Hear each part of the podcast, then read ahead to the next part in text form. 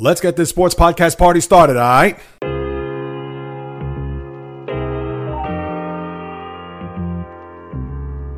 The J Reels Podcast. Why don't you wait until July 1st to make an announcement? What a disgrace. He can rack up all these numbers in October, November, and December, but what really counts is let me see this in January. The Sports Rebel without a pause, delivering fast paced, jam packed sports talk like no other. Listen, I gotta call it as I see it. He is not a good player.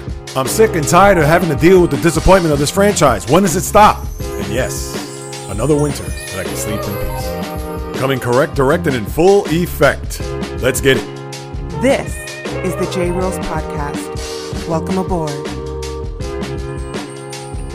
What is happening, my good people? Greetings. How are you? How's it going? How's everybody doing out there? Hope everybody's doing well, feeling fantastic. As for your boy, I am the polar opposite. I am in a very surly, angry, and frustrated sports mood. So get ready to fasten your seatbelts because I'm going to take you on a wild ride through this sports universe here on the latest edition of the J Reels podcast with your host, Jay Reels. For my first timers, welcome aboard. And for those who have been banging with me for now 157 episodes, I welcome you guys back. It is a Monday, September the 28th in the year of our Lord 2020. The J Reels What's the Deal segment. What to expect here on this podcast is as follows Game six of the Stanley Cup finals is tonight. And will Tampa Bay finally break through to get that elusive cup going back to 2015, loses to Chicago in that series? And then last year, we all know, culminating in that wonderful regular season where they bombed and fizzled against Columbus, being swept out of the postseason. Well, now here they are, just one win away. They weren't able to secure it on Saturday night, but now they have a chance to do so. We'll talk about that as well as is Tampa the current sports hotbed in the country? I'll explain that later on. I'll also get into the sprint finally being over in Major League Baseball 60 games up, 60 games down. Now we get ready for the hunt of October glory, where it begins tomorrow with a wild wild card round. That's what I'm going to call it. As I'll break down all the matchups, the storylines, etc., as we head into this postseason. And we all know the flag has been half mast out in Queens. A 2020 rest in peace to New York Mets. We'll talk about that as well. I'll also get into the NFL, who made the cut for this week's winners and losers for week three.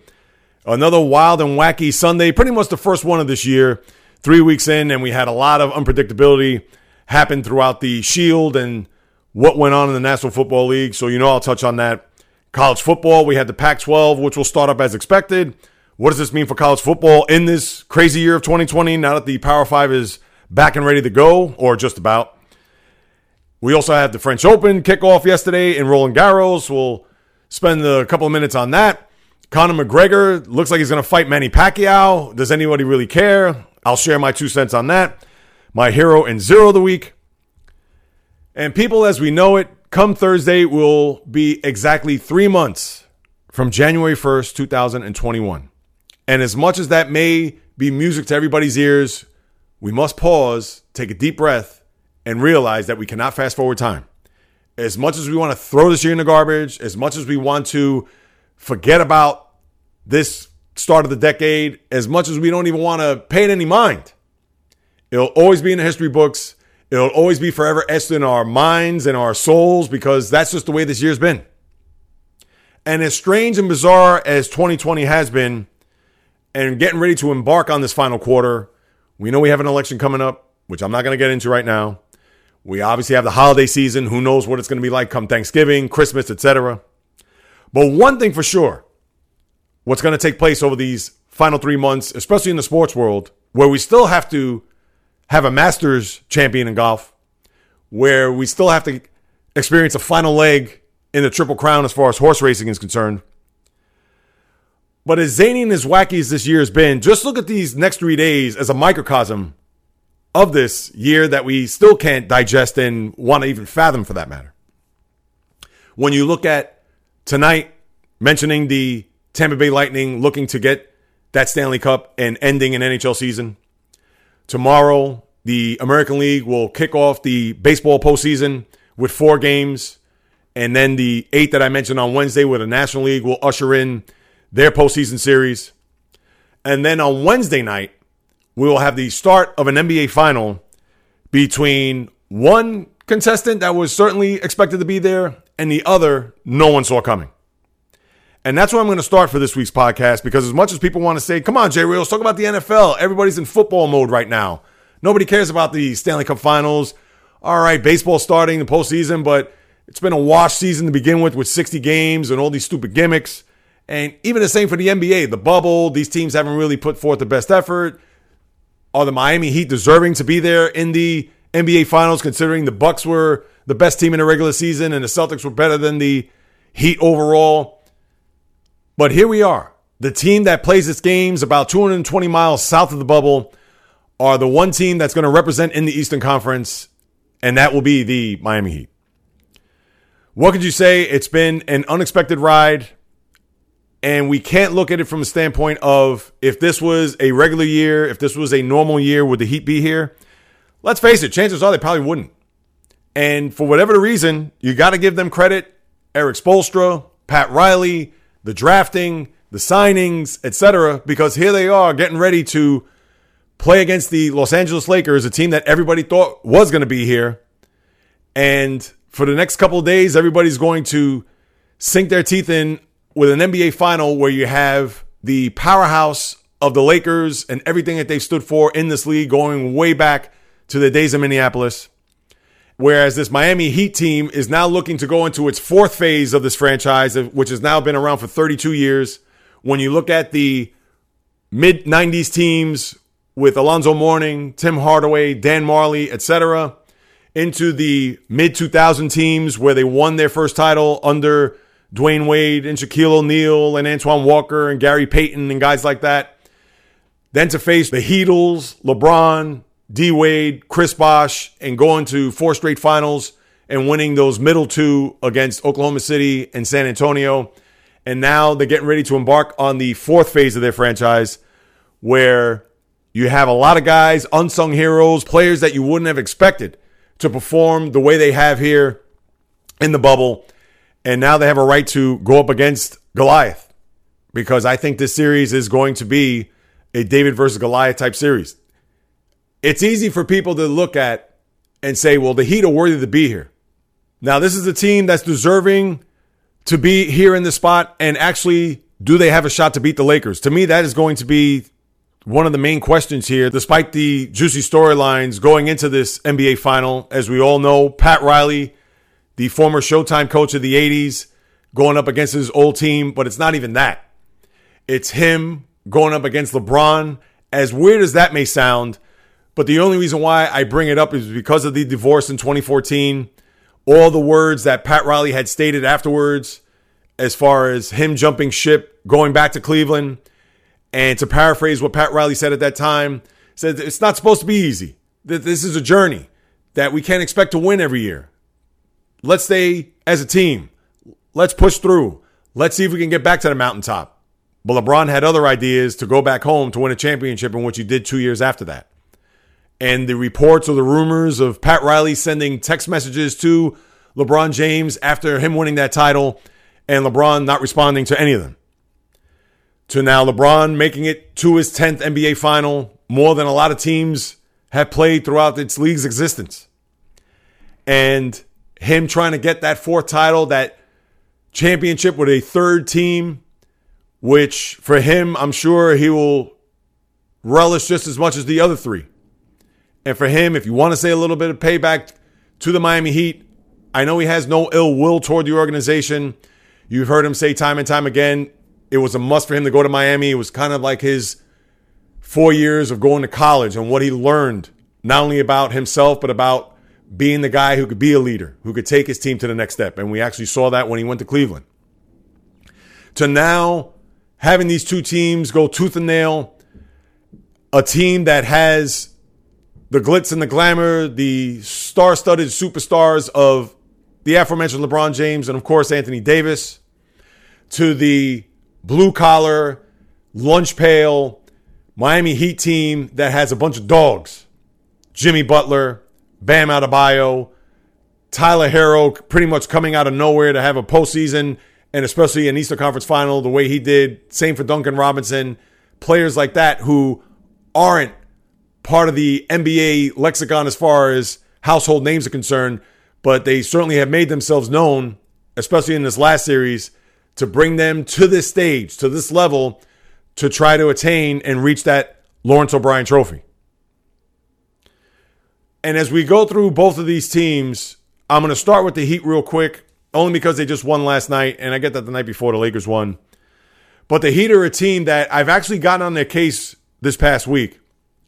When they went up three games to one against the Celtics, and the hero was Tyler Herro in the game of his life 37 points, attacking the basket, shooting from three, doing whatever it takes to get them that much closer to an NBA final. And that's the thing with the Heat because it's not going to be counted on one guy every night. It's not going to be just about LeBron James or Anthony Davis from the Lakers side. If you're a Miami Heat fan, if you're a Miami Heat player, one night it could be Tyler Herro, as you saw in game number four, or last night, Bam Adebayo, who bounced back from an atrocious game five and he even said, put his hand up, put this one on me. I played awful.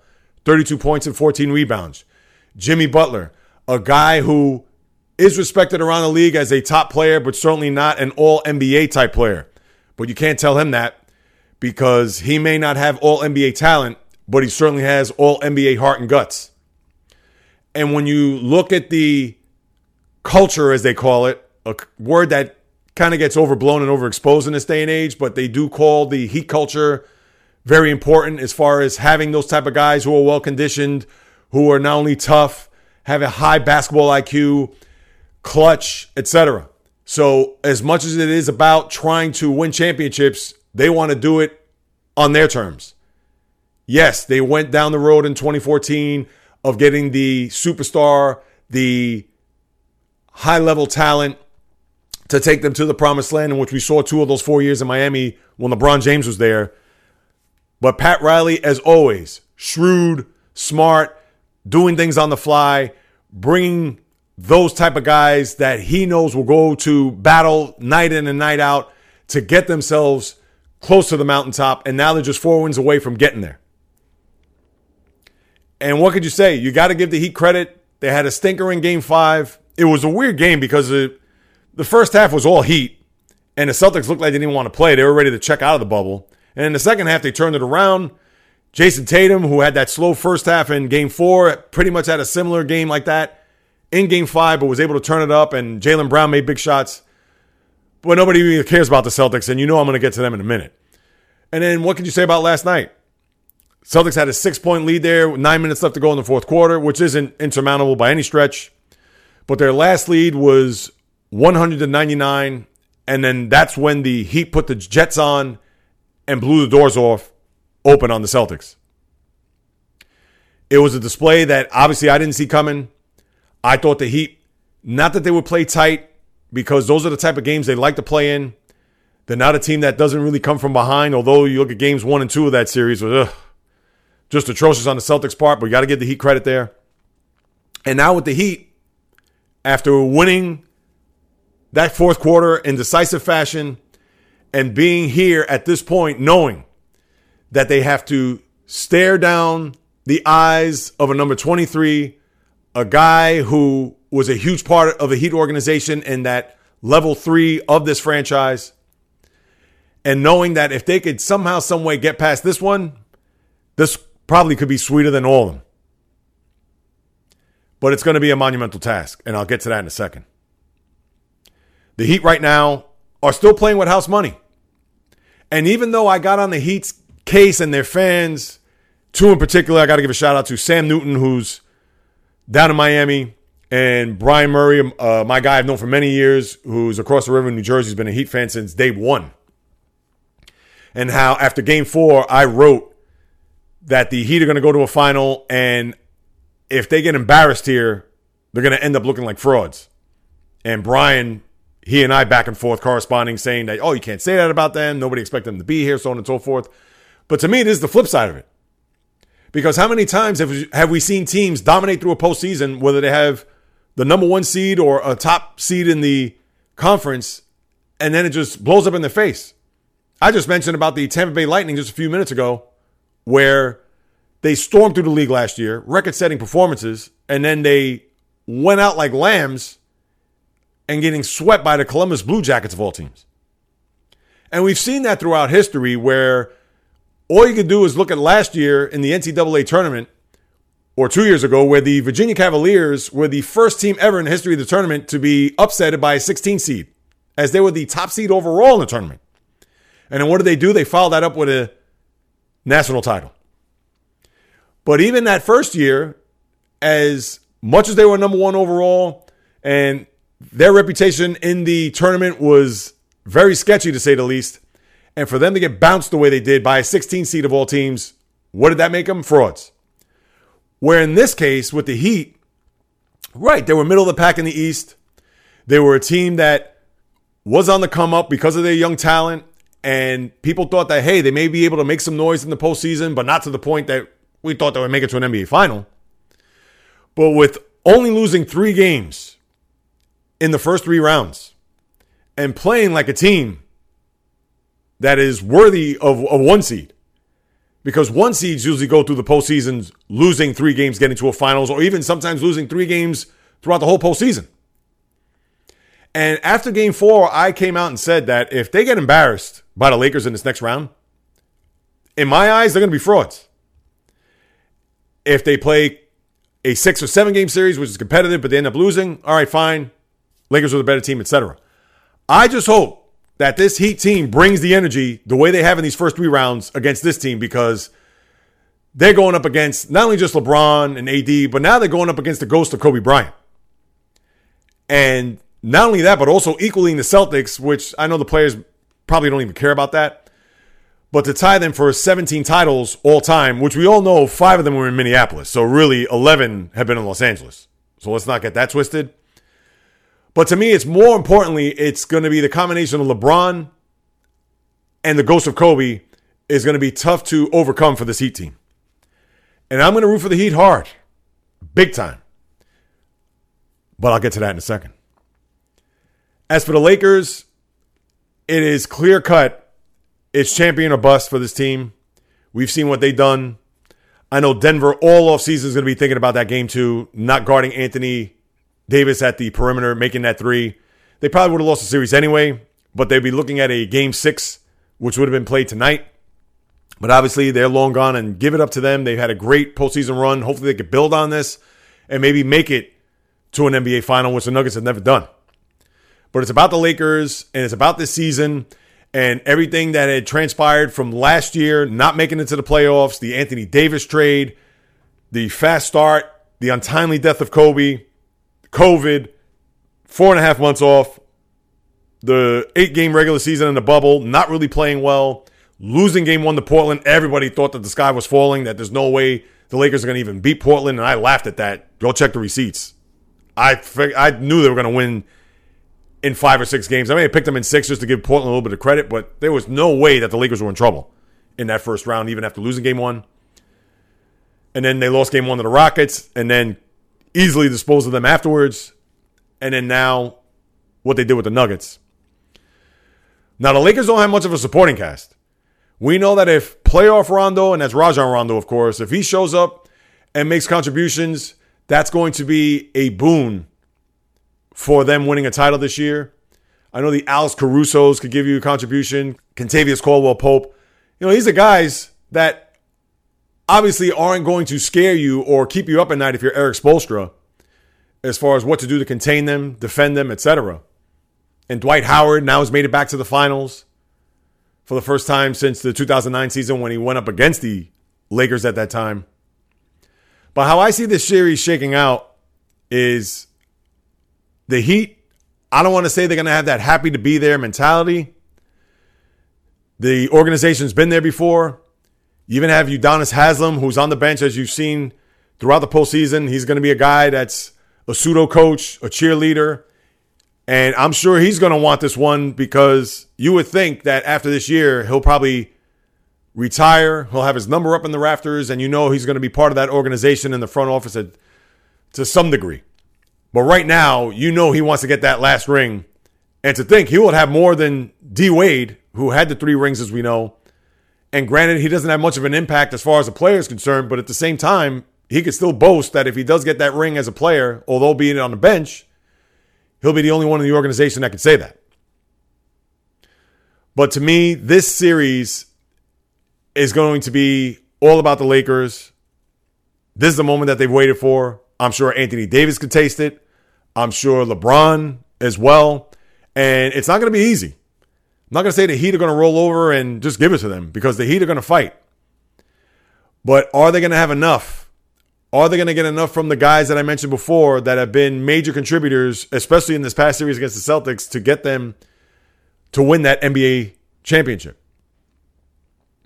I'm going to cut right to the chase. Lakers in five. I know that's going to piss off the Sam Newtons and the Brian Murrays of the world.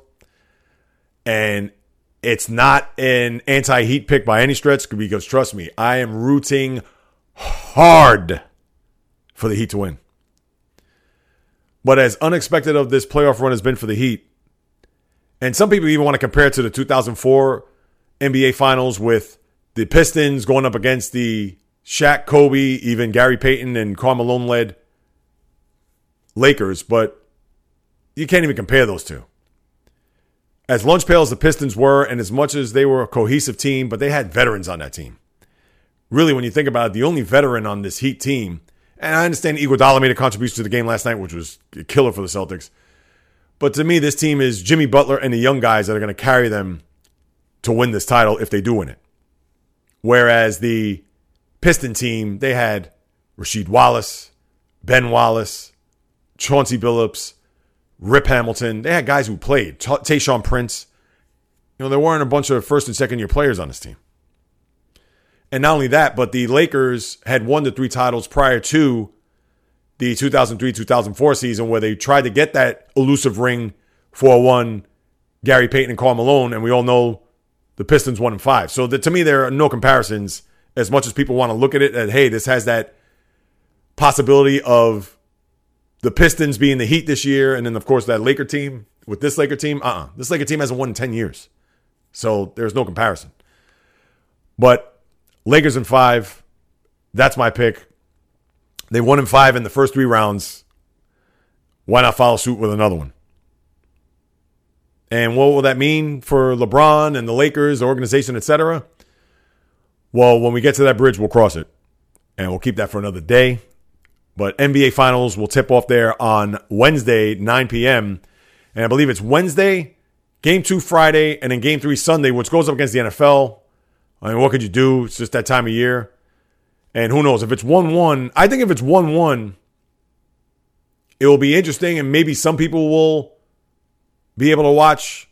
I haven't gone through the NFL schedule for next Sunday. I'll talk about that later on as far as who that team will be going up against or what the matchup that Sunday night game will go up against game three of the NBA Finals. But uh, it's going to be interesting to see how this all unfolds, and we'll certainly look forward to watching that Wednesday night, even with all the baseball that will take place, and maybe even a game seven of the Stanley Cup Finals. So interesting times here. Like I said at the very top, these next three days, lots of sports and lots of playoffs that you could chew on here. More so than ever, but again, this is what 2020 has been all about unpredictable, crazy, wacky, zany. And we got it here in the sports world as well. All right, let me put an epitaph on the Boston Celtics because, as I said, not being happy, cranky, frustrated, angry, surly. One of the reasons why I feel that way is because the Celtics were slightly favored to win this series and is their third time in four years they made it to a conference final. Where the first two times they weren't favored, they got blown out in that first series against the Cavaliers in 2017. They lost in five games. Then the next year, they went to a seventh game against LeBron without Kyrie Irving and Gordon Hayward, and we know what happened there.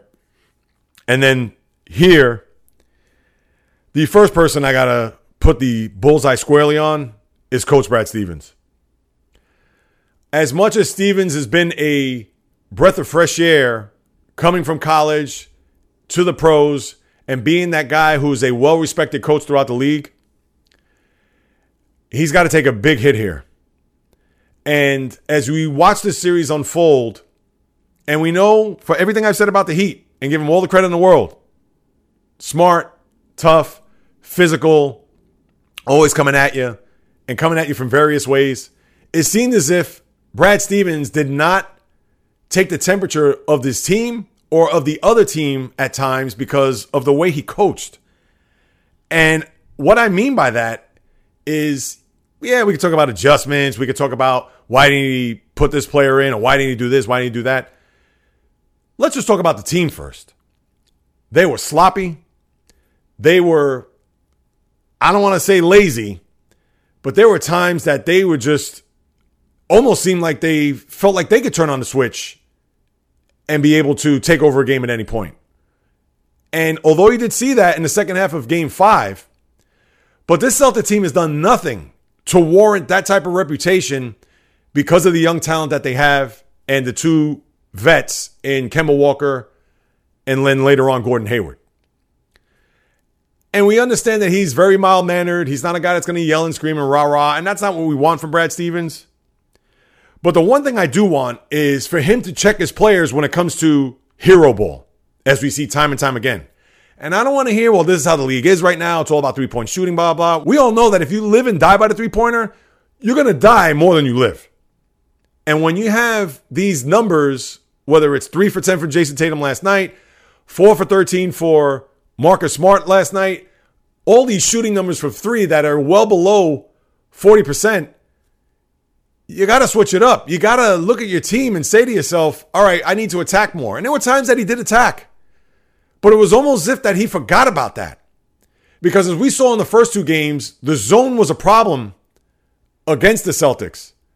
And then he found the way out of it in game three when Gordon Hayward came back. And then you would think that as the game started to develop and as the game started to breathe a little bit, you would think, okay, this is what I'm going to do here, this is what I'm going to do there. It's almost as if is that he was playing so conservative and was not ready to push the envelope. And I get at times he tried to make his changes with Enes Kanter and try to get a little bit of infusion of offense from him that we saw at particular game five. You know, I hate to say this, but it's almost if like he floats in and out of these games. He doesn't take a stranglehold on these games. He doesn't say, uh uh-uh, uh, this is the way the pace of the game is going to be. I'm going to play at this pace. I'm not going to play at the Heat's pace. It's almost when the Heat throw a haymaker, he gets staggered, and it takes so much time for him to realize that he's staggered that once he makes that adjustment, all of the zone, then the Heat come back with another haymaker, and it's like, well, now I've lost my equilibrium again. And for whatever the reason, when this during this chess match, he doesn't seem to think ahead, look ahead. It's almost as if he doesn't let the game come to him. He goes to it and then when he goes to it, he's scrambling around trying to find an answer. And it's become increasingly frustrating because this is a guy who's been in the league seven years. And now that his team has pretty much taken into shape, yes, can there be some tweaks? We'll get into that in a second. But the bottom line is, and I don't want to spend too much time on this, but the bottom line is, is that when it comes to Stevens and coaching these games, he doesn't really have a full grasp of it. And this is based on what I've seen. Now, I don't know. Somebody tell me anything different. Because as much as you saw the adjustments there in game three, what happened in game four when Tyler Herro was just all over the place scoring points? Where's the man that's going to guard him? What about the perimeter defense at the three? This was a team that prided its defense not only on the overall metrics, I hate to say that, but even more so from three point range. And for a team that shoots threes unabashedly, you would think that they were going to protect the perimeter, knowing that they have guys like Tyler Herro and Duncan Robinson and Jae Crowder, who had an awful shooting series, but he's a guy that lives on the three point line, let's face it. And obviously, he coached Jae Crowder, so he should know. But why weren't there anybody at home when it comes to guarding these players from the perimeter who have just killed them left and right? Even go back to the Toronto series. Why was OG Anunoby wide open to hit that three, which that series shouldn't have gone seven games? Let's face it. That's what I mean about Stevens not getting a grasp, first and foremost, of his team, and then of the game as it starts to unfold in front of his eyes. It's almost if he reacts late to it, even though he does make those adjustments, but not in the timely fashion that it should be. So that's it with Stevens. The next person I got I got to get on Gordon Hayward. I'm sorry. I understand Forget about the ankle injury years ago. That's long gone. I don't want to hear it. There's no excuses about that anymore. He's been back two years since then. Okay. I don't know if uh, this ankle injury was bothering him. If he's on the court, he's got to produce. I don't know if him having his wife, who recently had they had another baby, another addition to the family, I don't know if that was weighing on him. But Gordon Hayward, and we know the Celtics overpaid for him, so it's not even a thing about his contract. He has one more year left, but I believe it's a player option. Will he go the route of Al Horford as he did last year when he left the Celtics to sign with the Sixers? Or will he stay for that one more year? Now, Hayward, as we all know, he's not going to get a big payday like he did with Boston. I'm surprised Horford got the money he got. And that to me, that was mind blowing. But who knows? There may be a GM that's stupid enough that's going to do that. Because let's face it, called as we see it, Hayward is not that impact player anymore. And even me, with those years in Utah that he did make, I believe, one or two All Star teams, I still didn't feel he was that much of an impact player because I haven't seen it year in and year out with him. Has he had his moments? Absolutely. Has he been an All Star? Of course. But he's not a guy that you could 1000% count on and know that he's going to average anywhere between 20 to 22, seven to nine rebounds, and maybe four to six assists a game.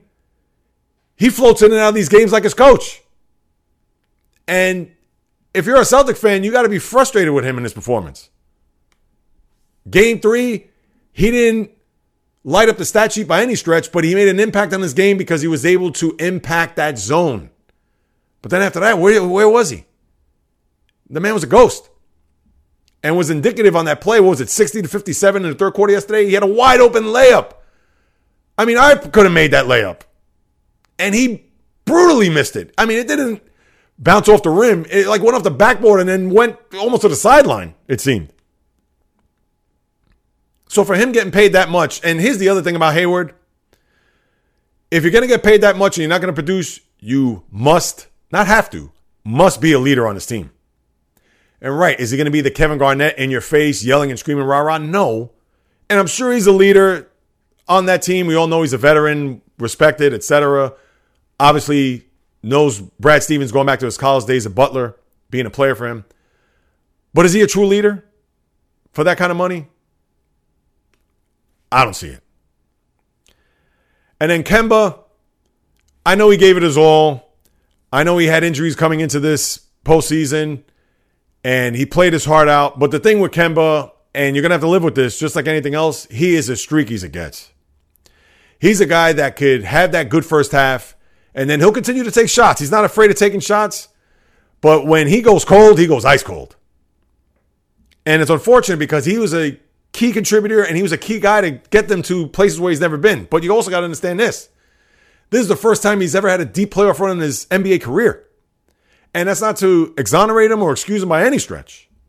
But at the same time, it goes on his record knowing that as he got into the deep end of the pool, when it comes to the postseason, he had to perform even at a higher level. And he didn't match that. He wasn't as impactful. Yes, he had his stretches. Yes, he made big shots. Yes, he, right. But at the same time, did he do that for 48 minutes or for the minutes that he played? Absolutely not. And as far as Tatum and Jaylen Brown are concerned, those are guys that are going to learn on the fly. Like Tatum said in the post game, this was a huge experience for him, but he has to stop playing hero ball. He has to be a little bit smarter with that. And he has those stretches where you saw game five, he didn't score a point in the first half and he scored 28 in the second half to a victory. And Jaylen Brown, you only hope he develops. And I'm going to take this from my old partner, JD, so I got to give him the credit. But I think the window with this team, not to say it's closing by any stretch, it's still opening but you kind of wonder with him signing that extension and with Jaylen Brown being a big part of everything that's happening outside of the court and what's going on in this country, you wonder if he's not going to be long for an NBA career when it comes to his contract being up in another three years. That's not to say he's going to retire. That's not to say he's going to walk off into the sunset. Who knows? But Jaylen Brown is that type of guy. He's very introspective, very reflective, a guy that basketball is a part of his life, but is it really a huge part of his life? I thought that was interesting from JD from what he said. So that's something to keep in mind for somewhere way down the road. But nevertheless, just put that little nugget in your head because that could be something where let's say if the Celtics win a championship in the next year or two, I wouldn't be surprised if he says, I've made enough money. I don't need to live this lifestyle. I want to do other things, bigger and better things that are going to impact his community, his people, and away he goes. And one last thing. I know I spent a lot of time with the basketball people. Again, this is just raw and it's right in the heart and the chest right now, and it's just ready to spill out. Of course, I'm not happy that the Celtics lost. But the one thing I am happy that they're not going to play the Lakers because if this was a Celtic Laker final, it would not have the same buzz as all the other ones in the past because of the bubble. You're not going to have crowds. To have the Celtic crowd behind their team and the Laker crowd behind theirs, eh, you're not going to have that. So to me, I'm glad that that's not the case. And I wouldn't want my team to lose to the Lakers on top of that. So that would have been a double whammy in that regard.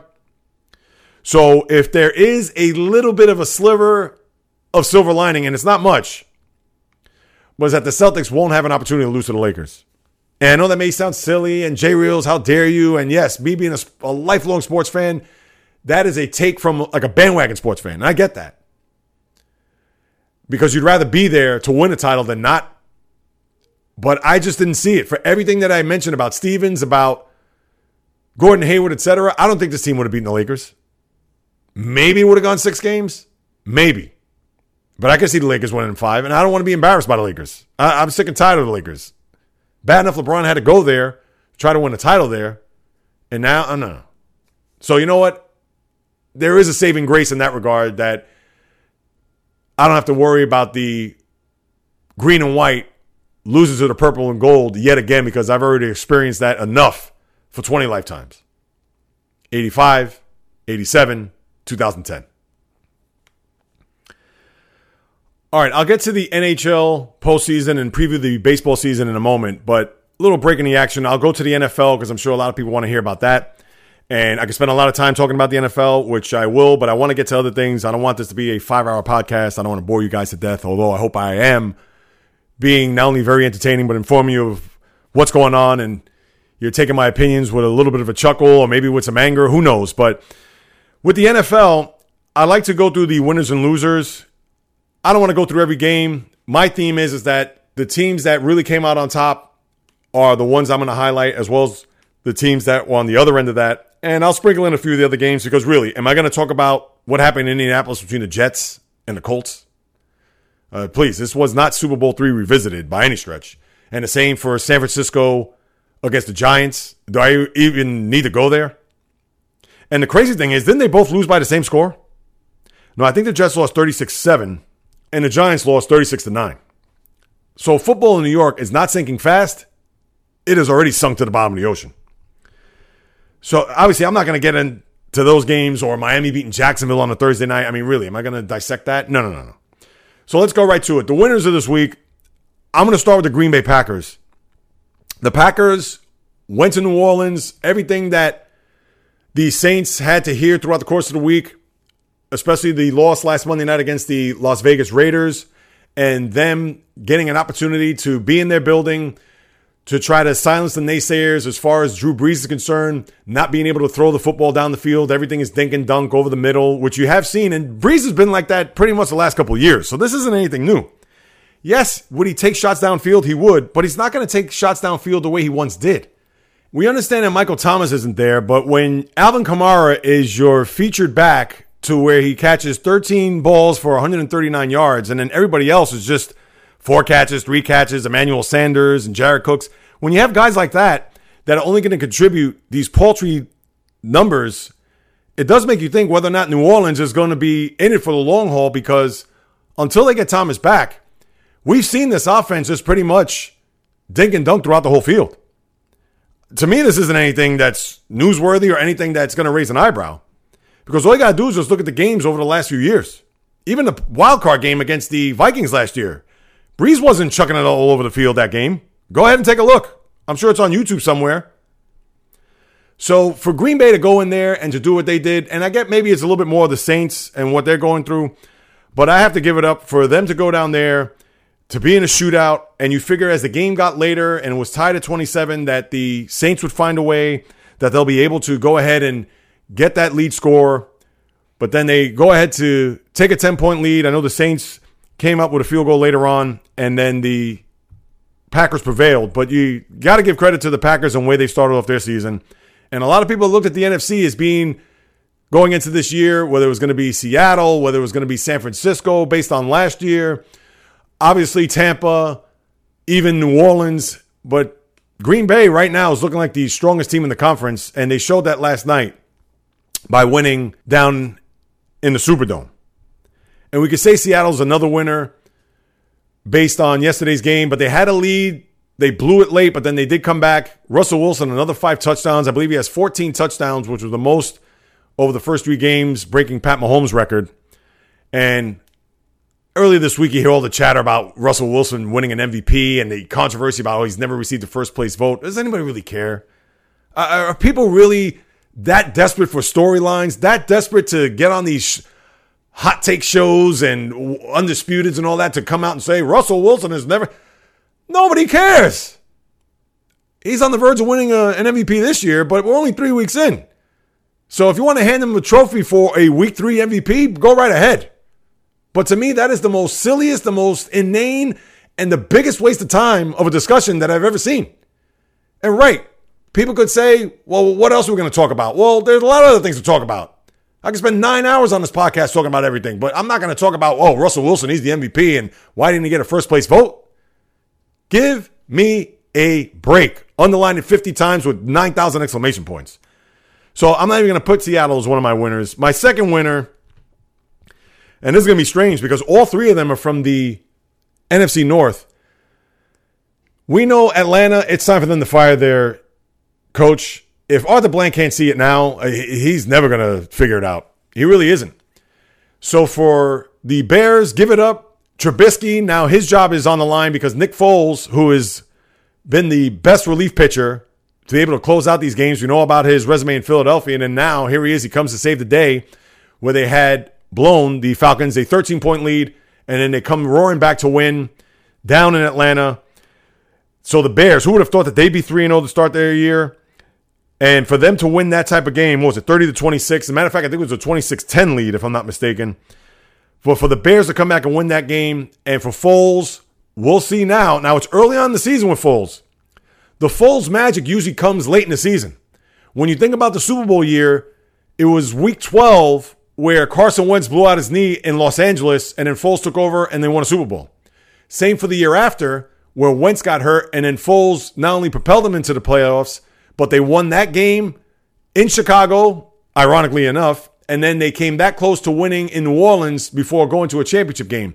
So a lot of the Nick Foles magic that you've seen over the years have been late in the season. If he's going to come and try to save the day now, and we know this guy's made out of glass, that doesn't bode well for the Bears. But as of right now, it's looking great, and they are 3 0. Who would have thought that the Bears would get off to this type of start? Kudos to them. And I'm going to give my other winner of the week to the Lions because Matt Patricia, he's certainly on the hot seat in Detroit. And for them to win that game against a 2 0 team in the desert, 26 to 23, just a great performance by the Lions. Now, a lot of them were field goals. I know Matt Prater was your MVP of the game as he hit a million field goals, but at the same time, for a team that was on life support, and we all know they're not going to do big things this year anyway, but for them to go on the road to win a game like that against a team that's on the come up, uh, to me, I thought that was very impressive. And we could also look at what the Buffalo Bills did yesterday as well. We could get that. Now, mind you, they had a 28 3 lead and they gagged it before having to win it late. I know it was that pass interference call, which was controversial, which pretty much set up that winning score. And then you have the Tennessee Titans, another team that is started off 3 0 and have done good things. And they also had to fight tooth and nail to come back to win against the Vikings there in Minnesota. But to me, the top three are the ones in the NFC North. And my losers of the week, we wanted to see what Las Vegas was all about. All right, they won in Carolina in week one. No big deal there okay, they beat the Saints for all of the transgressions that the Saints are going through right now with Brees and no Michael Thomas, but they still won a game, 34 points in their building. Okay, let's see what they can do if they come east against a New England team that lost the prior week to Seattle. And although they hung in the first half, they were only down by three at halftime, but they got their doors blown off in the second half. And is that a sign of things to come for the Raiders? Who knows? But if you were hoping for them to be competitive throughout the game or maybe if it came down to a final score of a late field goal, them losing in that fashion, okay, we could say the Raiders did a good job. No moral victories in losing. But when you saw what happened there yesterday in Foxborough, it's going to make you think like, ugh, I can't trust the Raiders just yet. That's team number one. The second team, I got to put the Texans there. The Texans had a good first half in Pittsburgh yesterday to the tune of 14 for 18 for 202 with two touchdowns for Deshaun Watson. And then I know the second half, the Steeler defense turned it on.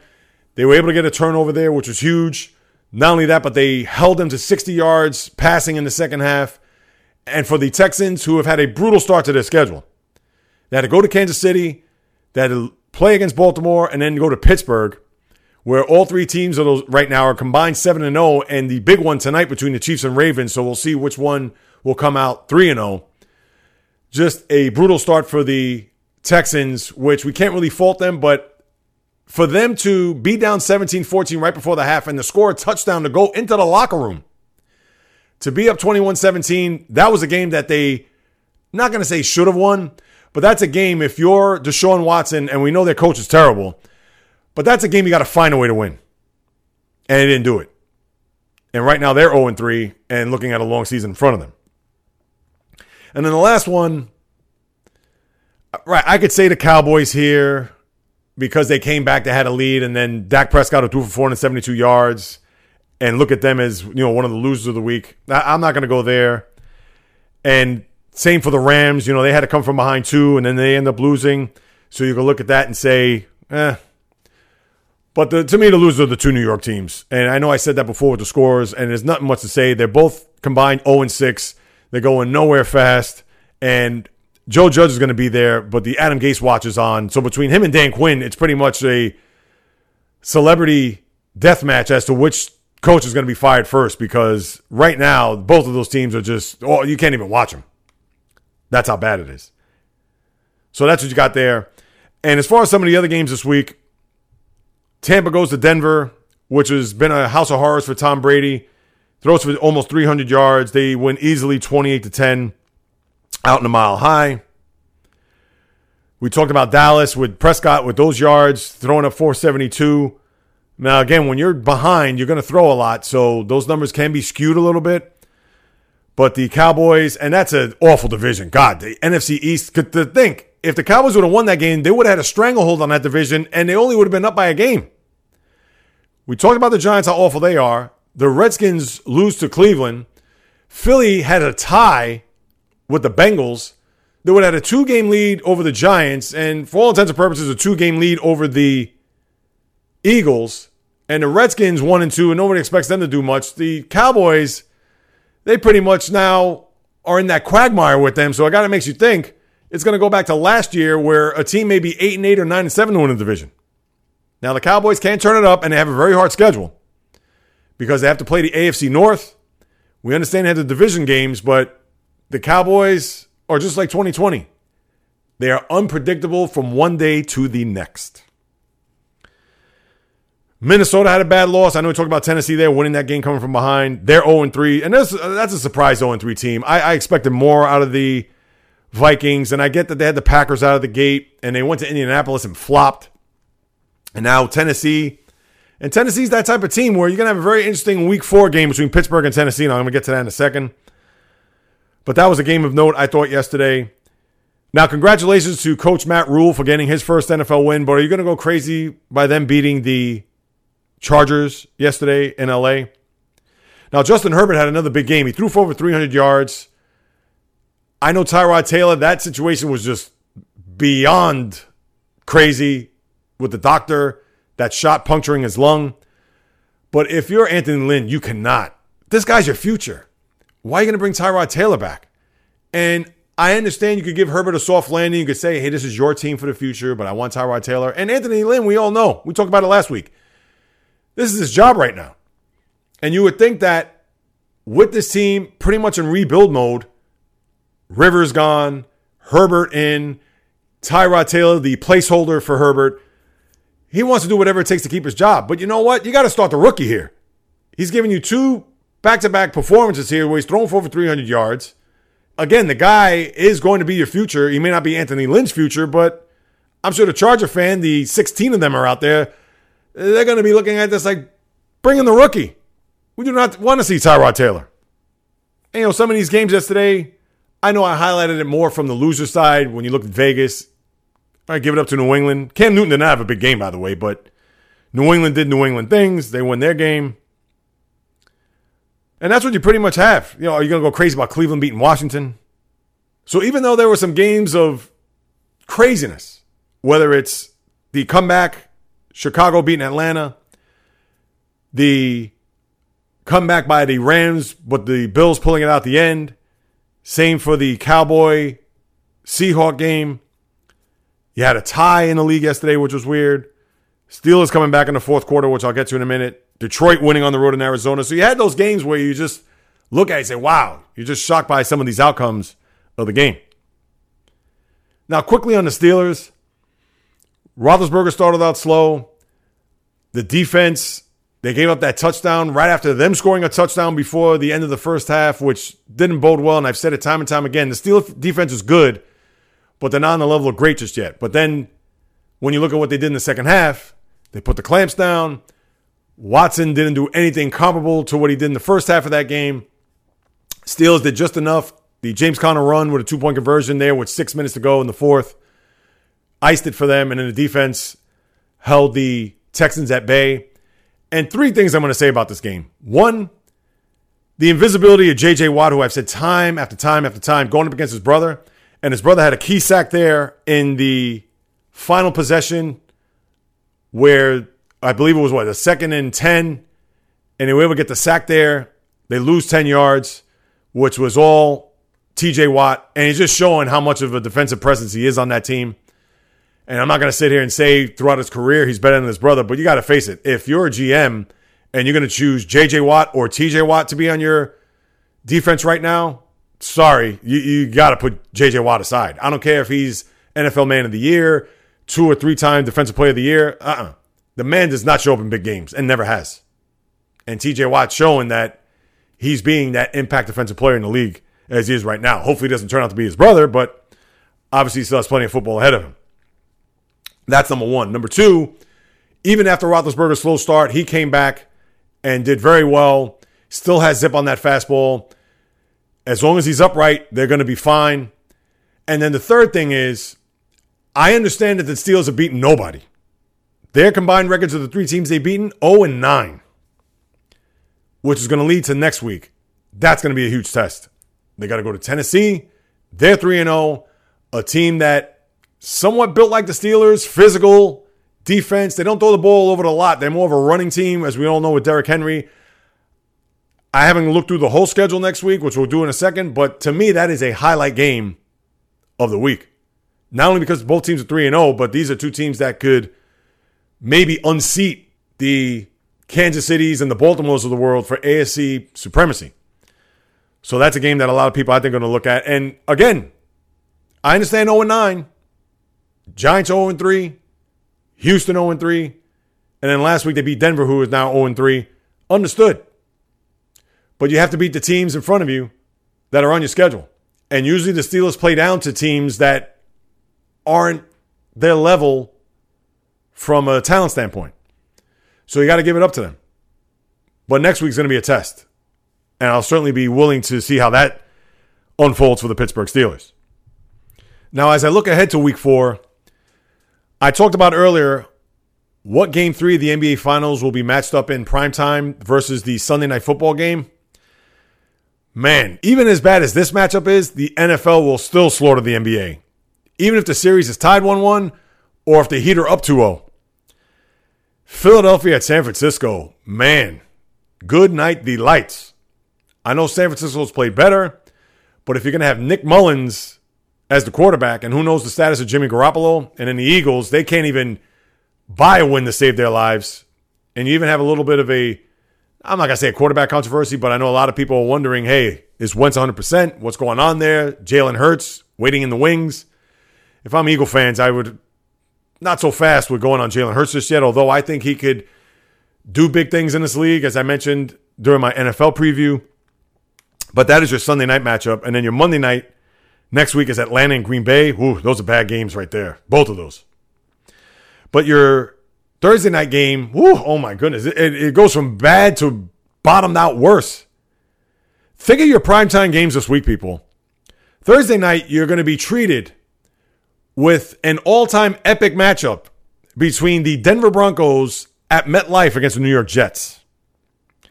And then your 425 game, which isn't looking too bad, New England and Kansas City. But it's not going to be reminiscent of the AFC Championship game a couple of years ago, or even the game last year in Foxborough, where the Chiefs escaped with a victory late in the season. But you have the Eagles and Niners, and then Atlanta and Green Bay as your Sunday and Monday night games. Wow, that is his. Oof. But your highlight game of the day, and I'm looking at it here. Right, you could say New England, Kansas City, maybe. But Pittsburgh at Tennessee is your best one o'clock game by far.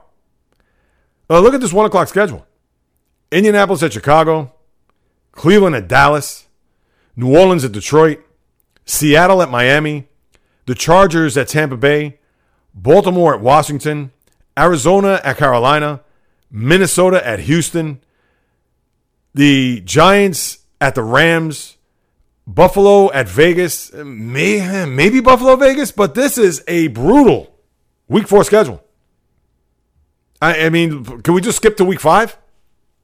Because this is as, as bad as it gets. Oof, boy.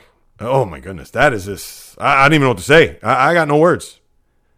So I will just leave it at that. Let me move on to the NHL real quick as we get into the Stanley Cup Finals. As I said earlier tonight, the Tampa Bay Lightning looking to hoist the cup over their heads, and you would think that Victor Hedman will be your Conn Smythe Trophy as the playoff MVP. The Lightning, by far, are the best team in the league. I saw it last series against the Islanders. We've seen the talent up and down that lineup. Their finesse team, they have excellent offensive players, and they've shown it here in this postseason. And Dallas, they're going to have to gut out another one tonight in order to push this to a game seven. Now, the rating, I'm sure, has been awful. As I said before, and I'll say it again, nobody's watching this cup final. Nobody. And I've been in and out of it. I haven't really watched it like crazy. I didn't watch the game Friday night. I was all engrossed in the Celtics.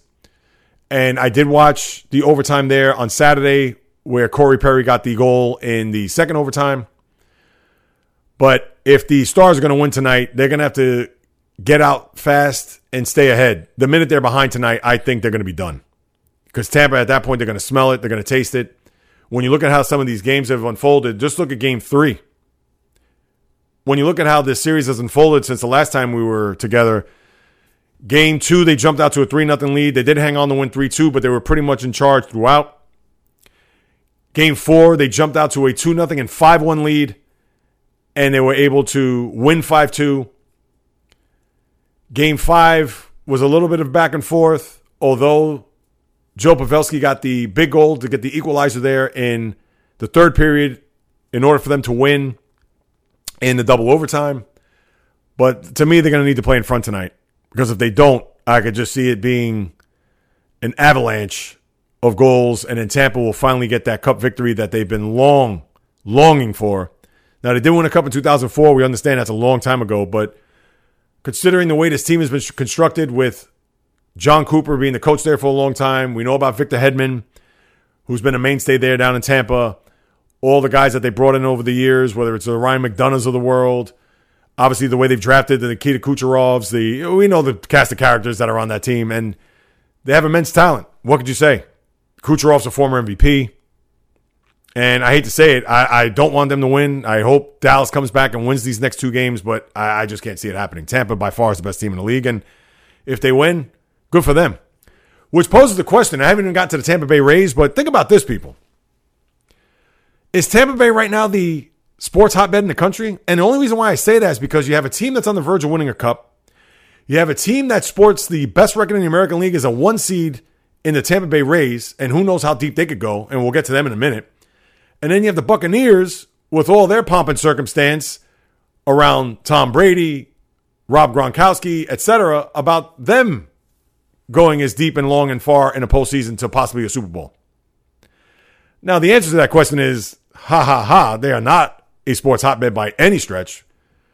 But you got to give them a little dap from the standpoint of they have three teams in that area that are aspiring to be champions, and one is on the cusp, and the other two certainly have the potential. So, Tampa, although that may seem silly, and we know the answer to that, right? It's Tampa's not going to be confused with New York, Chicago, Philadelphia, Boston, etc. But their teams have certainly produced, whether this late in the game, if you're the Lightning, or early on, if you're Tampa, or building up to it as the Rays are. I guess for the 4,000 Tampa fans that are out there, they're basking in this uh, glory. So, you know what? Give it up to them. But we know what the answer is to that. So, and also, I didn't highlight the game four, the questionable call on Jamie Benn, the tripping call in the overtime, which led to the game winning goal by Kevin Shattenkirk, which the Stars and their players are going to think about all off season, even if it's going to be for six weeks. I kid, of course. But that's something that they're probably going to, that's going to weigh on them when this is all said and done, especially if Dallas does not come out of this with the cup. So that's one game that they're going to look at. It seems like in all these postseasons, whether it's game one, game two with the Celtics, whether it's the game two for the Nuggets, the Islanders losing that game in overtime, game four in the previous series, all these crucial moments of these postseasons where it just turns on a dime. And that's why the playoffs in every sport are so special because it always seems to be that one moment that just turned the tide or made the difference for that team going on to win a Stanley Cup. And as we said before, they could do it tonight, the Lightning, to win their second cup and first in 16 years with a win in the bubble in Edmonton. I know I didn't mention this last week, but how does Peter Laviolette have nine lives when it comes to coaching? As it is, he's on his fifth one now because he's been hired as the coach of the Capitals, which I didn't mention last week, but I want to bring it up only because and he has a very good resume. Remember, he was part of that Islander resurge, as I've talked about time and time again, in 2001 and 2002. That's when they brought in Alexei Yashin, Michael Peca. They actually made it to a couple postseason appearances, but did nothing with it. They didn't even get out of the first round. But for Laviolette to now have this be his fifth team, and he's been to three Stanley Cups in his other stops, whether winning one with Carolina, losing one with Philly back in 2010, and then Nashville in what was that 2016 when they lost to the Penguins. Well, now he gets a crack at it with the Capitals. So kudos to him reaching his fifth life of his hockey career, and let's see if he has four other stops after this, hoping that uh, this may be the last stop for him. Because, geez, five coaching stops in 20 years. I mean, that's it's pretty impressive when you think about it. So let's turn our attention to some postseason baseball, and then we have a couple other things to touch on, and we'll land this baby as smooth and as soft as possible. We could go through the past week. We understand the Phillies spit the bit, getting swept in Tampa by the Rays, and talk about a disappointing season. A lot of people thought that they were going to make the postseason, ah, the Mets, and you know I'll touch on them in a few minutes or so. But the regular season hour in our rearview mirror, I just want to discuss postseason stuff because I can talk about which teams were jogging for position, which teams made it, which teams didn't make it. We know the Cardinals made it. We know certain teams fell out. Miami Marlins made it of all teams. Yes, we'll get to them in a second. But to me, the storylines of this postseason, there are three of them. And they're three words Dodgers, Dodgers, Dodgers. That's it. What they do this postseason, the heat is already on, and they haven't even stepped on the field just yet you wonder what type of pressure is going to be on that team. 43 and 17, best record in the sport. All the postseason baggage that they've carried for the past seven years and have now been taken off the plane and is on the conveyor belt. And hopefully it just stays there going round and round and round because they do not want to unpack that as they try to get, speaking of elusive titles, their first championship since 1988. To me, that's where it begins and ends. Now, of course, there are a couple other storylines which I'll get to, but it is all about the Dodgers. How could it not? And then people are going to say if the Dodgers do win, is it a legit championship? It's going to be legit, people. It's going to be in the record books. We understand. Again, it goes back to my opening theme with 2020. That's just how it is and how it goes. What else can you do? But it's going to be all about the Dodgers for all the things that I mentioned. And you got to wonder They're playing against the Milwaukee Brewers in this first round. You would think they're going to just annihilate them. But could you only imagine if they lost their first game on Wednesday? What would that locker room, what would that organization, and what would that town, who are all into the Lakers right now, they're probably not even into the Dodgers because it's all about LeBron at this moment. But what will that town of Dodger fans think if they lose that first game? Now, mind you, it's best out of three. The games are in LA, no fans. But if they lose that first game, oh my goodness. The ultimate pressure cooker is going to take place in Southern California, and it's not in San Diego. That's storyline number one. Secondly, now the Yankees limped down the stretch here. They had that crazy stretch where they lost seven in a row in September, then they won 10 in a row, and then they finished out the year losing six of eight. So it's almost as if, which Yankee team are we going to get here? Now they're going to be ready to go. Gerrit Cole game one. Cleveland Indians, an opponent that they're very familiar with. Remember, two years ago, they were down 0 2 to the Indians, and then they came back and swept them before they went on to the ALCS against the Astros. But you have to think the Yankees have been an awful road team. They're going into Cleveland. Cleveland, who have been teetering kind of like the Yankees. They went through their stretch where they lost a ton of games and then they ended their season out strong. So, which Indian team are we going to see here? They're going to face the best pitcher in baseball, game one, in Shane Bieber. And he's a guy that has been lights out from start to finish. Granted, it's only been 60 games. So, a lot of pressure on this Yankee team, and I don't want to hear a pass. I don't want to hear, oh, they were hurt.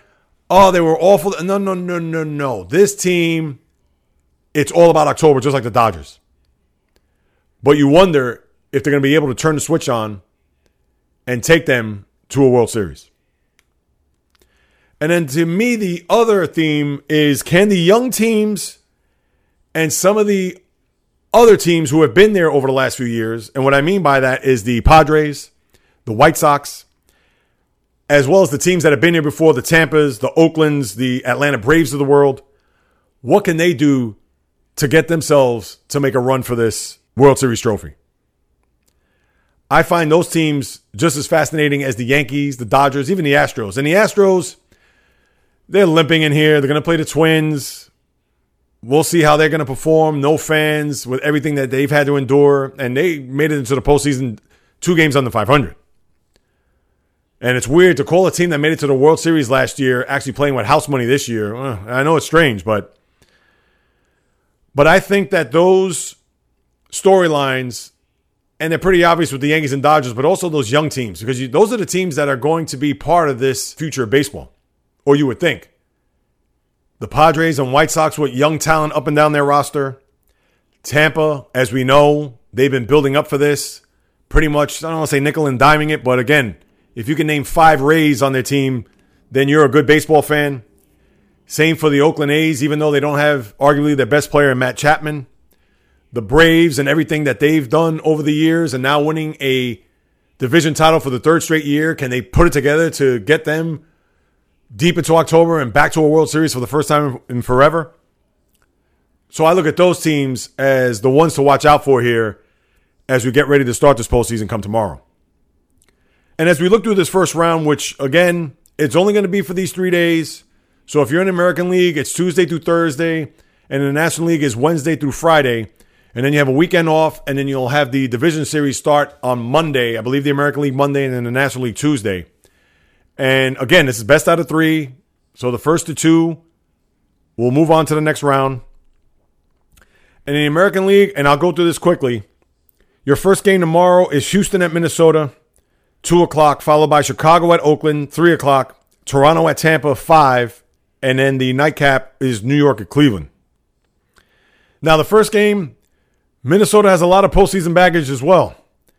That's another team, just like the Oakland A's, that needs to get that giant piano off their back. They haven't won a postseason series in forever. And with Houston coming in there, Houston's pitching I don't love.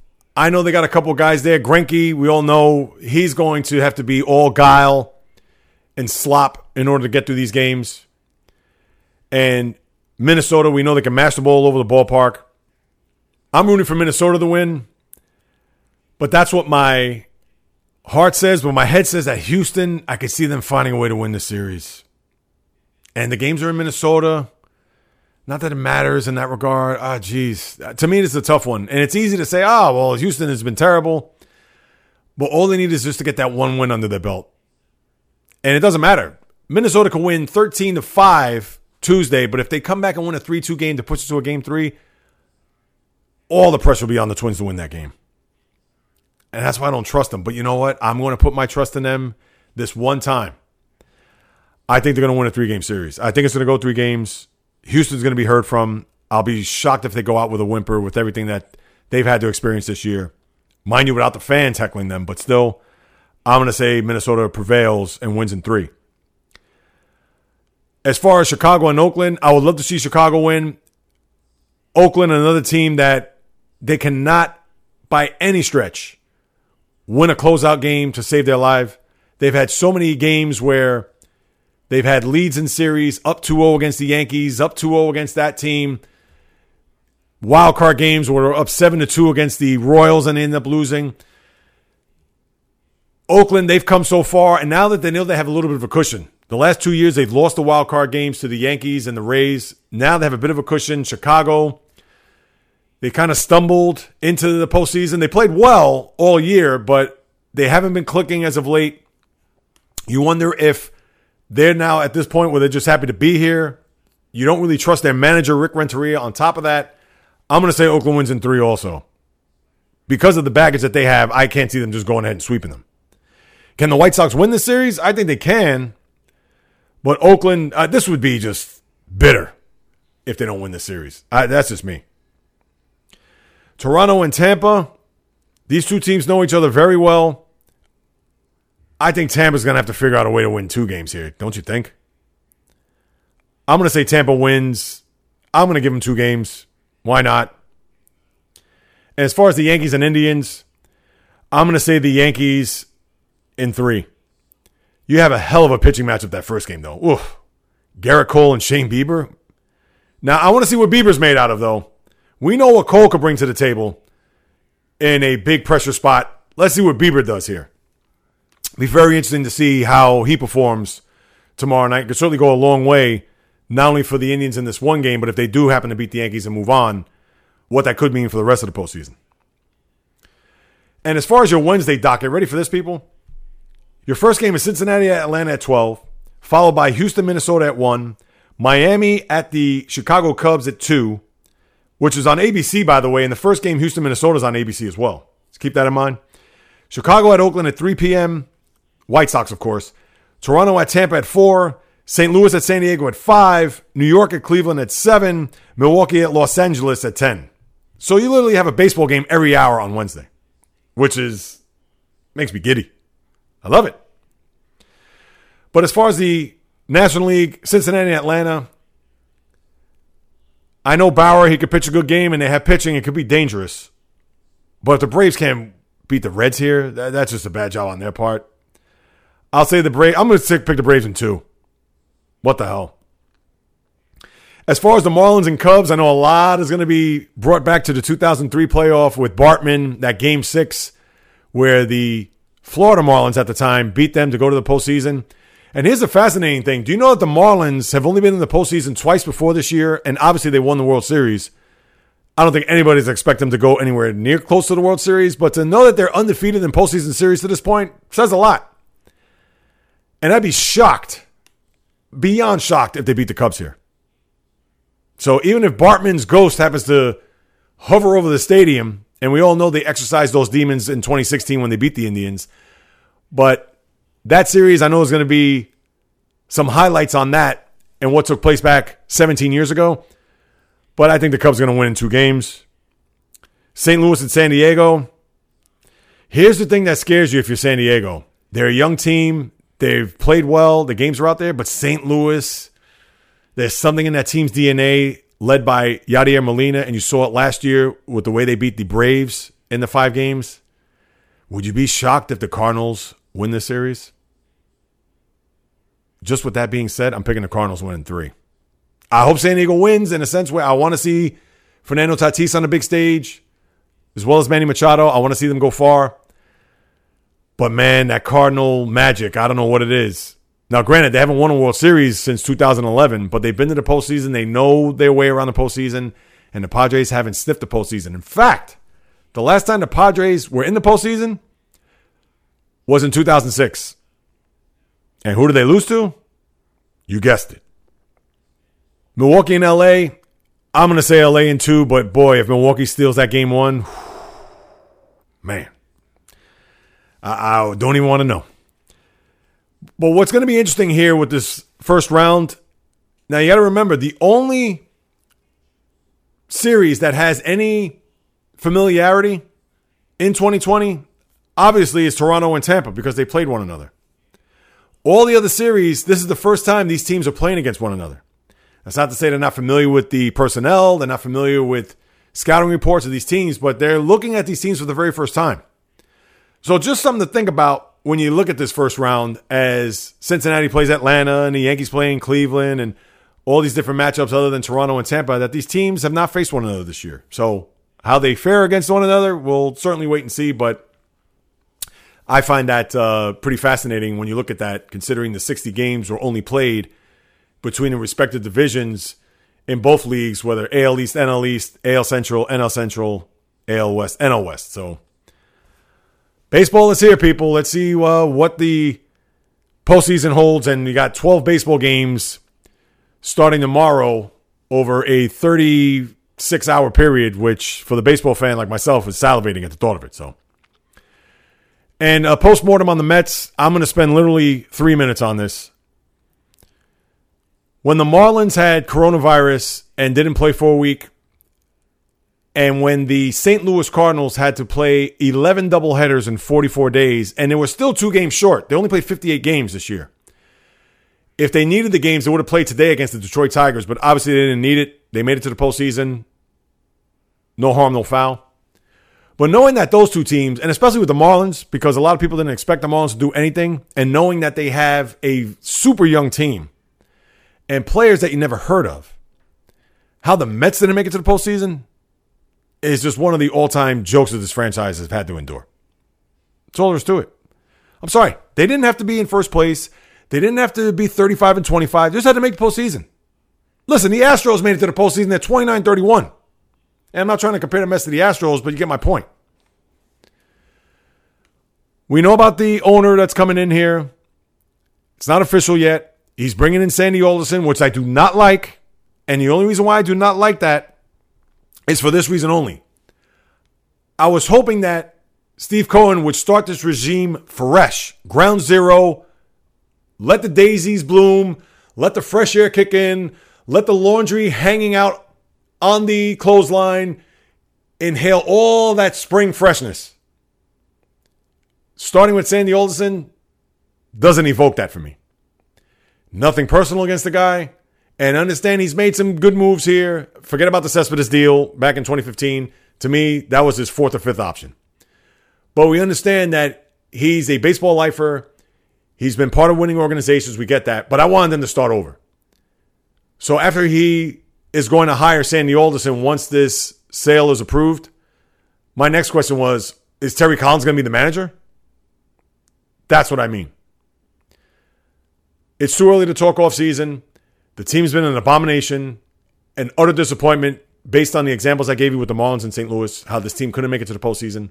At least the Phillies could also say the same because they should have been in the postseason as well, based on their talent. But all you could do if you're the Mets is just hope that once this sale is finalized, after Sandy Alderson, what is Steve Cohen going to do? And all you got to do is just listen to the podcast last week to get my full take on Steve Cohen and how we hope he doesn't drive this organization into the ground as his shiny new toy and that he's just going to show it off and just spend like a drunken sailor. So if you want to get my take on that, just go there. But to me, the Sandy Alderson soon to be hire is dubious for me. Let's see what he does as far as a GM because he's going to be the president of baseball operations. I don't think he's going to be a GM. And you also got to wonder about his health too, because his health has also been a factor where he had to step down from his position a couple years back because the cancer came back. So that's something to keep in mind. But if you're a Met fan, you're sick, you're disgusted. This team did nothing. They folded like a cheap tent.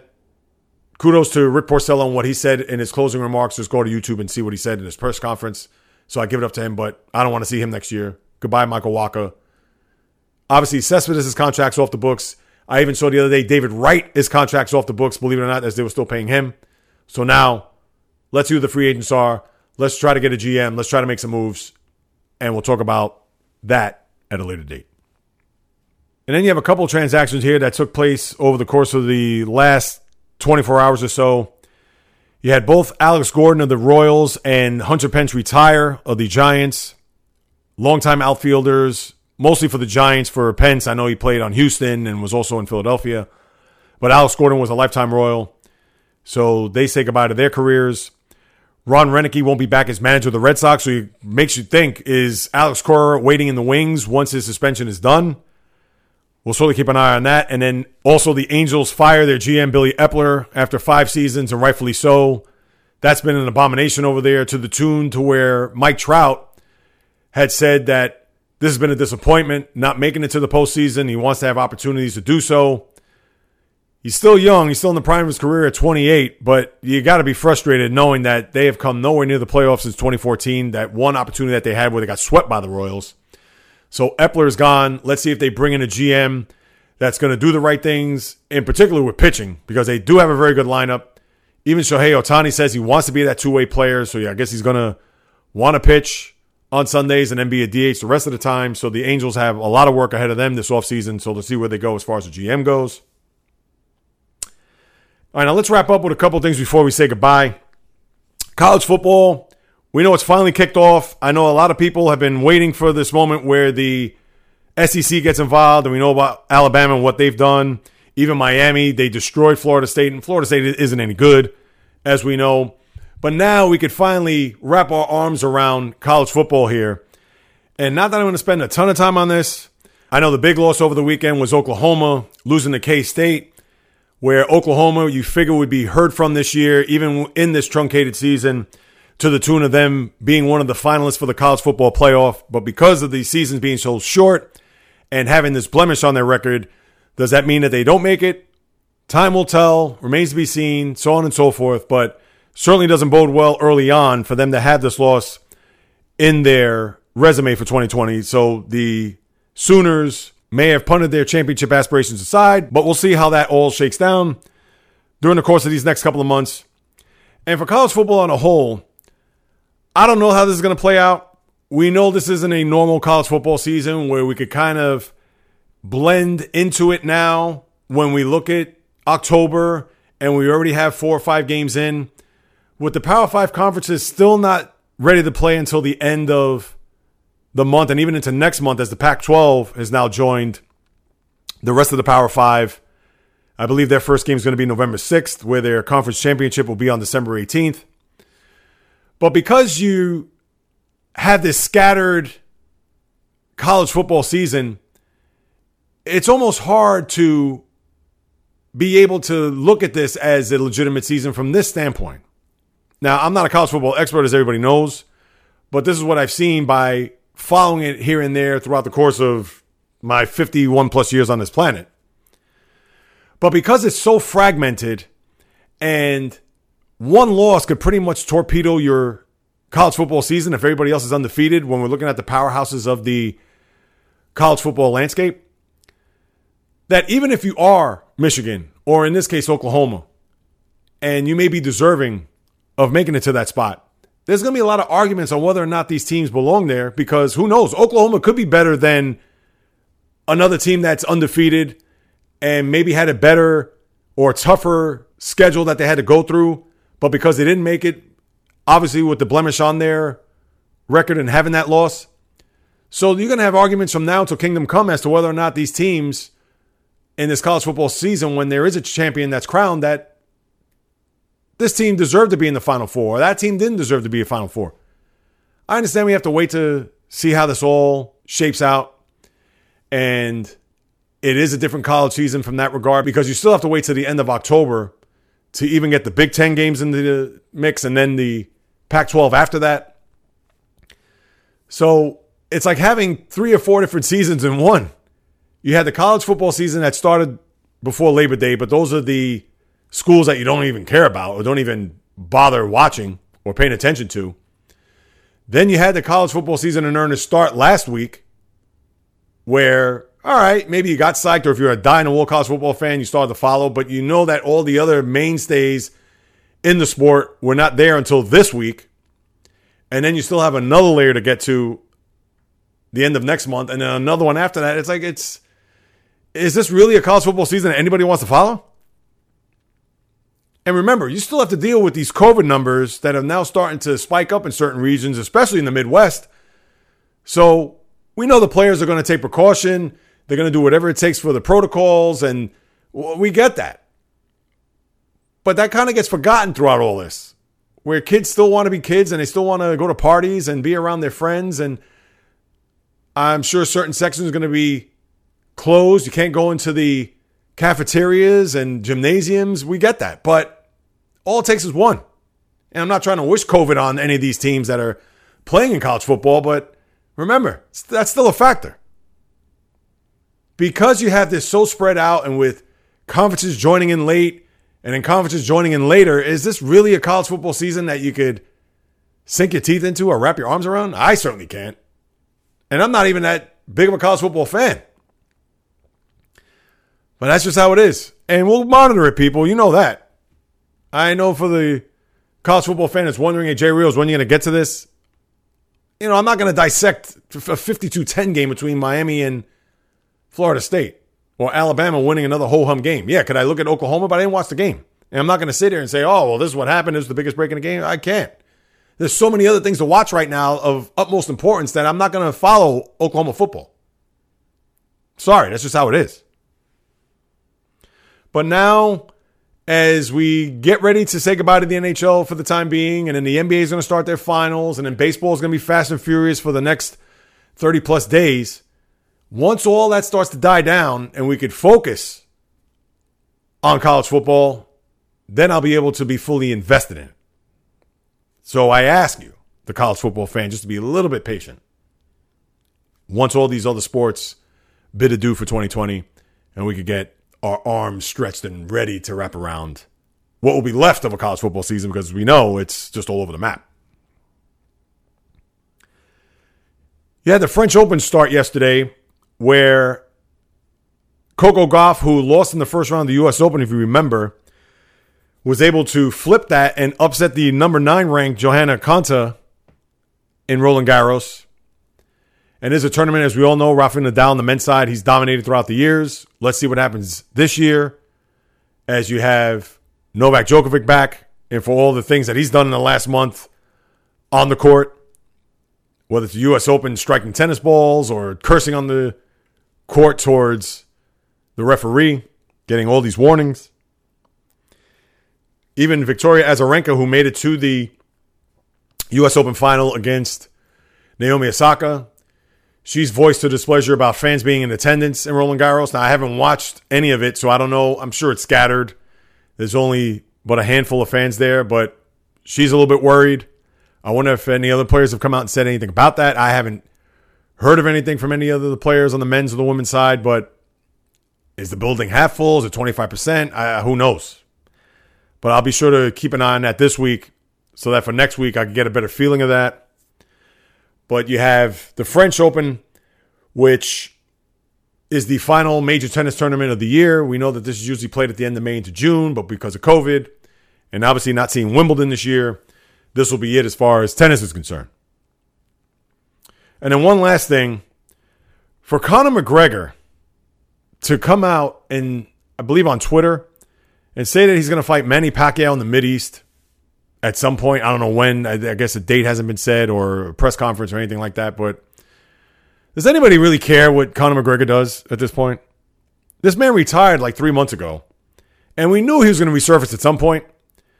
But now he wants to fight Manny Pacquiao, I guess, knowing that he did, for him, relatively well against Floyd Mayweather, although he got knocked down in the 10th round.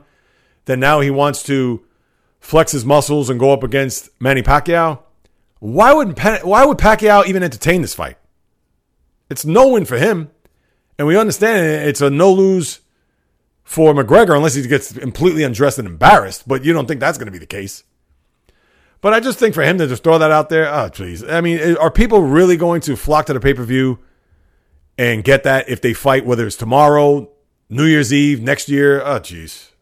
I just had to throw that in the mix for whatever reason. I got none against Conor McGregor. I don't. But nobody wants to hear from him.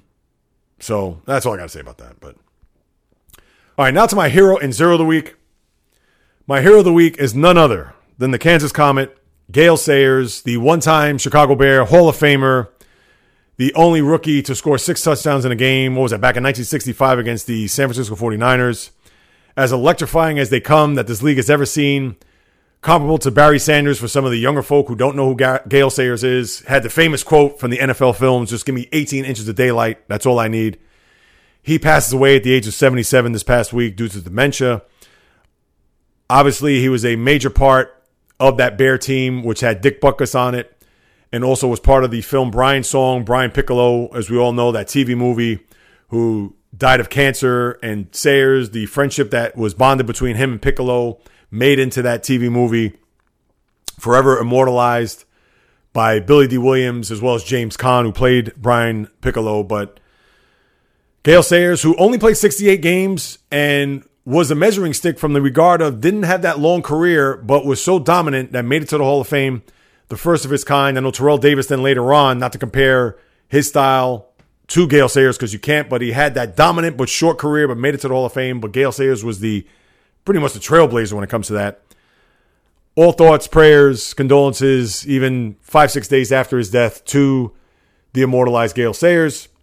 And my zero of the week goes to whomever the Las Vegas Raiders personnel is, was, or to be for violating COVID 19 protocols by allowing unauthorized people into their locker room. Now, here's a brand new stadium. They just got it open. Team goes there, and within days, the NFL has to investigate on which characters, strangers, whatever, in the locker room, whether it was pregame, postgame, whatever it was. Who didn't have a better sense or handle on that is beyond me. Like it just, I, don't even know how many people. For all we know, all it takes is one person, as we know, but there could have been 15 people there. And could you imagine at the end of a celebratory victory where you had three or four people walking by and touching footballs and equipment? Uh, who knows? Well, as of today, no Raiders, thankfully, as far as their coaches or players are concerned, have been tested positive. But still, that's just an awful job. Whomever did that. So they get my zero the week because that just I, that doesn't make you scratch your head. That makes you just slap your head. How unconscionable that is. But all right, that'll do it for episode 157. I appreciate you guys. Thank you so much for listening to what it is I have to say about what goes on in the world of sports. And I know this one was a little longer than normal. I certainly had to get a lot off my chest. We understand there's a lot of sports that is happening right now, as I've chronicled throughout the course of this past, I guess, hour and a half. I don't even know how long this is. But if you stuck with me throughout it all, I appreciate it. And if you liked what you heard, loved what you heard, enjoyed what you heard, all I can ask you to do, if you haven't done so already, is to please subscribe to this podcast on wherever you get your podcasts, or whether it's on Apple, Google Play, Spreaker, Stitcher, Spotify, iHeartRadio, Luminary, Castbox, Player FM, anywhere you get your podcast. If you just subscribe to it, it'll go right to your tablet, your phone, your device, wherever you subscribe to it. And then if you could just leave me a little blurb on what you thought about the program, all that's going to do is increase the visibility of this podcast with all the others that are out there, and in turn generate interest for those who aren't familiar with the J Reels podcast, so I can have them on as guests. So whether that's the former athlete, the current athlete, the blogger, writer, broadcaster, studio host, etc. I'm trying to get that second guest. It's been a little bit of a grind the last uh, month or so, so they could share their experiences of what happened on the field, off the field, in the booth, etc. So please subscribe, rate, and review. I would greatly appreciate that. Also, if you want to follow me on any of my social media accounts, you want to send me a question, comment, criticism, praise, an email, you could do so by going to Instagram at JReels or the JReels podcast, which is strictly sports. On Twitter, JReels1, just a number. On Facebook, the JReels podcast. I have a fan page there. And then my email address is the JReels podcast at gmail.com. And whether you'd like to make a contribution to the podcast, which I would really, truly appreciate. You could do so by going on my Patreon page. That's www.patreon, P is in Paul, A T is in Tom, R E O N is in Nancy.com slash the J Reels podcast. That will go to everything that's happening behind the scenes, whether that's the upkeep of the website, some production, equipment, things of that nature, just to keep me functioning and going and building at that point to where I could take this podcast to greater heights, maybe with a little advertising, some marketing. Remember, I'm a one man operation here. So not only do I host, I edit, I write, I produce this podcast solo, and I enjoy doing it each and every week, as you may or may not know, because 157 episodes in, I plan to do 157,000 more as long as the good Lord keeps me on this planet.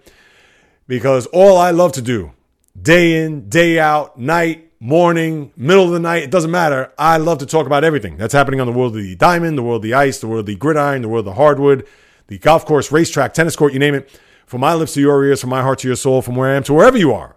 The J Reels podcast always comes correct, direct, and in full effect. From the South Bronx, the South Beach, the South Central, the South Pacific, and all points beyond. Peace, love, and God bless everybody. Until next time on the J Reels podcast, on the flip, baby.